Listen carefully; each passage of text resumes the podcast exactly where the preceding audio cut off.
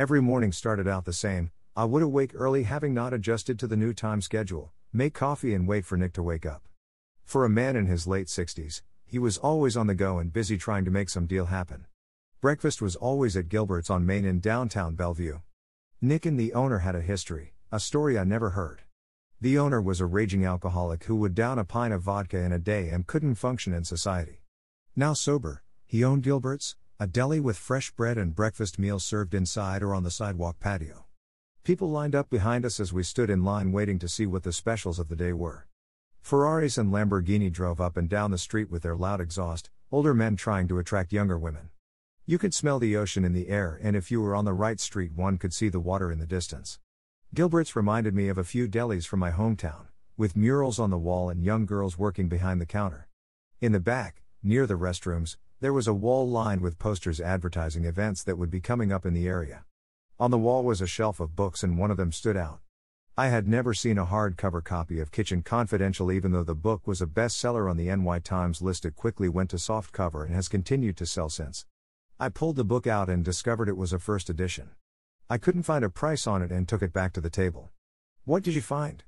Nick asked as I flipped through the book. A first edition of Kitchen Confidential was sitting on the shelf. I have never seen one before. Nick waved his friend over. The man looked at us through his glasses that made him look like the mole from A Wind in the Willows. Nick asked how much the book was.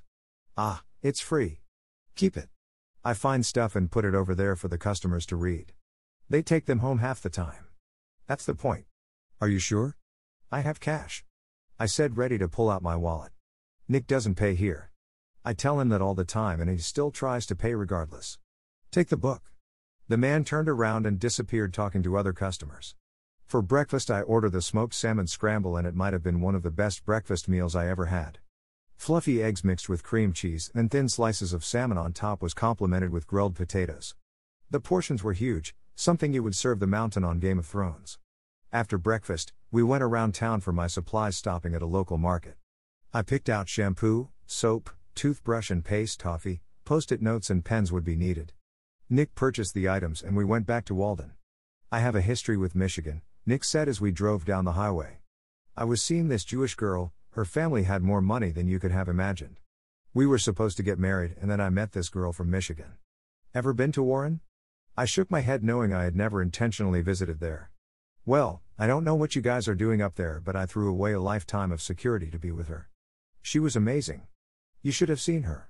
His eyes drifted off, longing for the pleasures of long ago. But if I hadn't done that, I wouldn't have my daughter. She is absolutely beautiful. Have I told you about my daughter? No. She had never come up before. I'll show you a picture when we get back. She is gorgeous, takes after her mother. She moved out to New York and within the first month she was on a billboard in Manhattan. I tell you she's going places. Has a few jobs lined up. Maybe you'll meet her one day. Nick only talked about his daughter. I learned over a year later that he had a son from a different marriage, but he never talked about him. It was obvious who his favorite was. His car was starting to act up. Once we pulled into the driveway, I took a look, being the amateur backyard mechanic that I am, and found a puddle under the motor. The red fluid on the ground said it all. Your transmission has a leak, I said, showing him the pink tint on my finger. That son of a bitch. I've already had it in. They were supposed to fix that. He's picking this up and fixing it today. I'm tired of this shit. This was the first time I had seen Nick lose his temper. It wouldn't be the last. Inside, Nick had called the garage, and the guy was coming out to get the car. We would be driving in Sam's car for the rest of the day if we went out. That day we didn't. Staying in and getting things ready for that night. Behind the cabin was a small shack. I picture that as Walden. I want to clean it out and turning it into a writing retreat. I want the whole cabin to be a retreat for writers like yourself. If you come out here, you'll have a place to stay with like minded people. Nick was being honest about his intentions. I went back and forth about moving, never truly thinking about it being a possibility. I had a house with an upside down mortgage thanks to the 2008 financial crisis. There was all of my stuff, and of course, finding a job if I did. The $300 a month Nick was paying wasn't going to cover my bills. The shack was tiny, and I could see there being a small desk and a typewriter inside. It would be something I would inspire to. Nick took me on a hike that day. We went down the street and found the entrance to the trail. A tiny stream went through, something that flooded when it rained. He said that sometimes lost salmon would find their way up the pitiful stream. Seattle had been experiencing a drought for over a year and wildfires had even become an issue. I remembered reading about the fungus that was killing large numbers of salmon because of the high heat and the lack of water.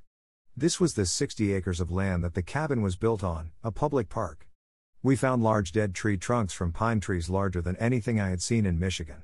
The bridges appeared new and the trail was kept clean. You could tell that the area was taken care of by either the city or the locals. We emerged from the other side of the trail and Nick said it was the first time he had ever gone the whole way. I find that it is the people who are surrounded by great things who never appreciate them.